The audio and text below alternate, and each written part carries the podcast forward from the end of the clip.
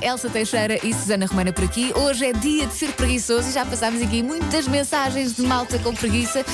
Inclusive, há bocadinho, o senhor que estava a correr, o ouvinte, eh, Nuno Patrício, que estava a correr. Que é o oposto da preguiça. Exatamente.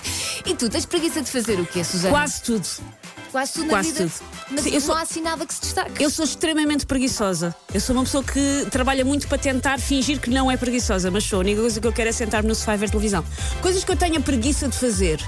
Tenho mais preguiça do que aquilo que gosto de admitir de ir pôr o lixo lá fora, que é daquelas coisas que quando tu finalmente fazes.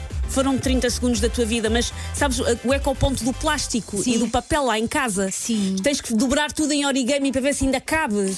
Na minha casa acontece o mesmo. Até porque depois tens que descer até ao menos um para ir para as garagens onde está o lixo. Eu, tam- eu tenho que, eu tenho que descer até o resto de chão e a candária que eu moro, Elsa, resto de chão. Ou seja, eu não tenho mesmo desculpa, são 30 segundos da minha vida. Só que eu- ei, vou deixar ficar aqui o papel mais tempo. Como é que é possível?